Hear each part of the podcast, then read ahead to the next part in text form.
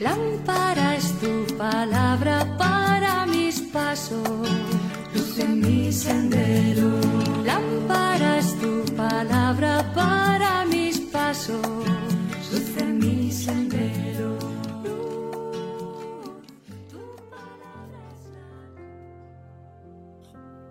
Del Evangelio según San Juan capítulo 6 versículos del 44 al 51. En aquel tiempo dijo Jesús a la gente, Nadie puede venir a mí si no lo atrae el Padre que me ha enviado, y yo lo resucitaré en el último día.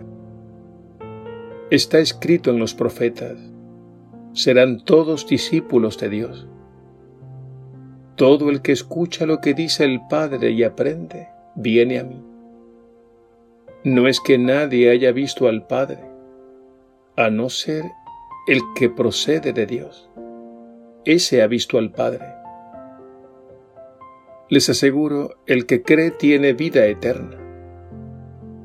Yo soy el pan de la vida.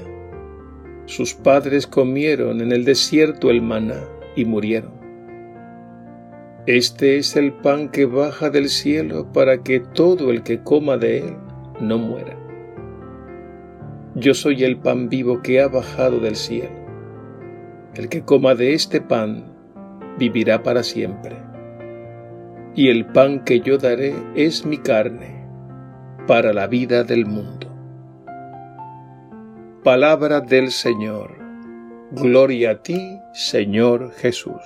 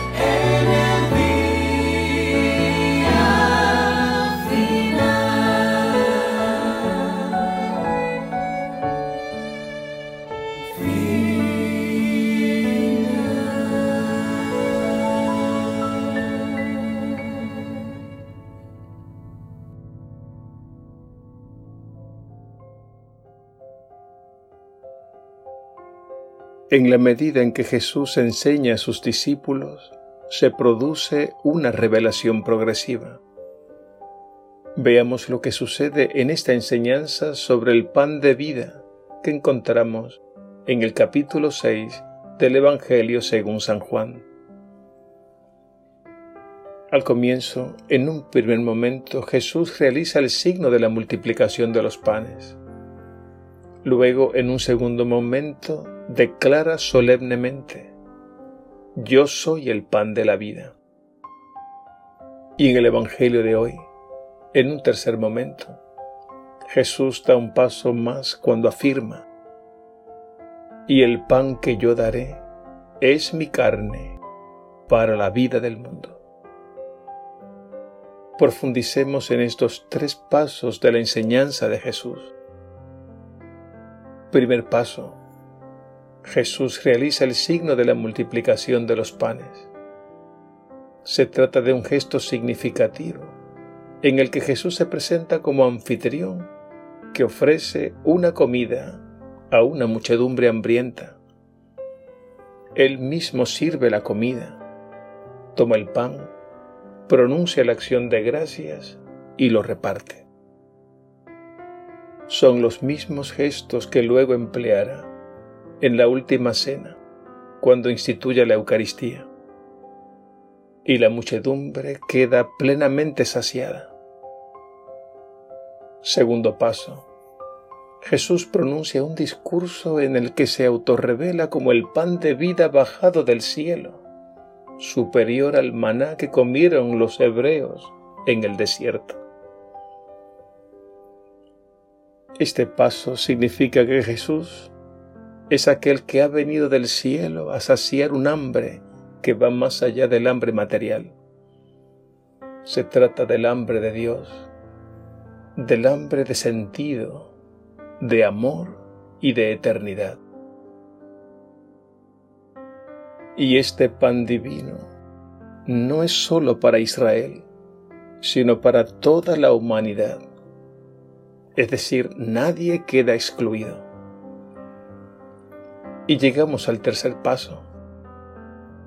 En el discurso del pan, Jesús pronuncia unas palabras que resultan del todo escandalosas. Él dice, y el pan que yo daré es mi carne para la vida del mundo.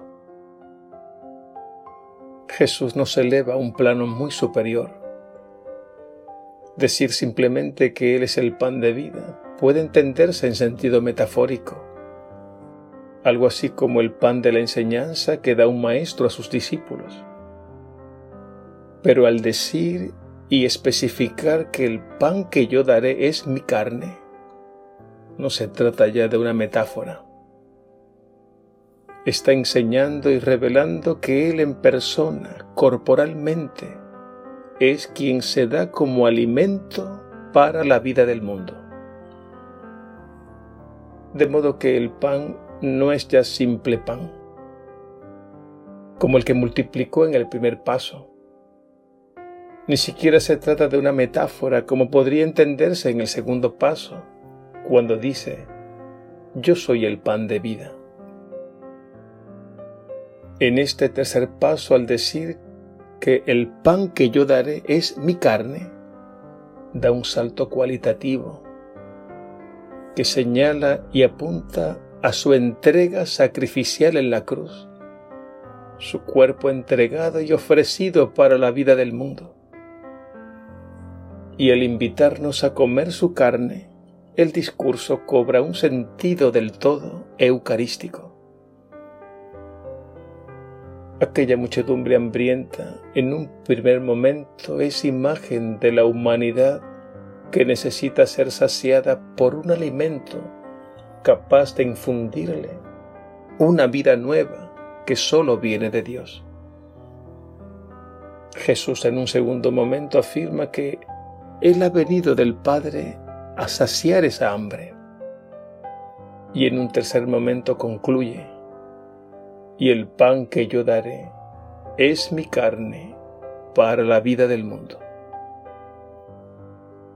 Llegamos así a la cumbre del discurso del pan de vida. Jesús entregó su cuerpo en la cruz para darnos una vida enteramente nueva su cuerpo entregado es el mismo que luego se levantó del sepulcro. Y ese cuerpo ahora resucitado es el mismo que se nos da como alimento de vida en cada Eucaristía.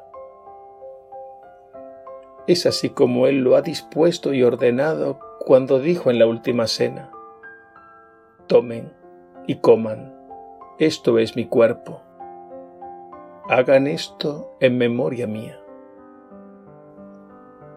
Y la Iglesia fiel a este mandato perpetúa y prolonga en el tiempo y en el espacio este misterio de salvación hasta que Él vuelva.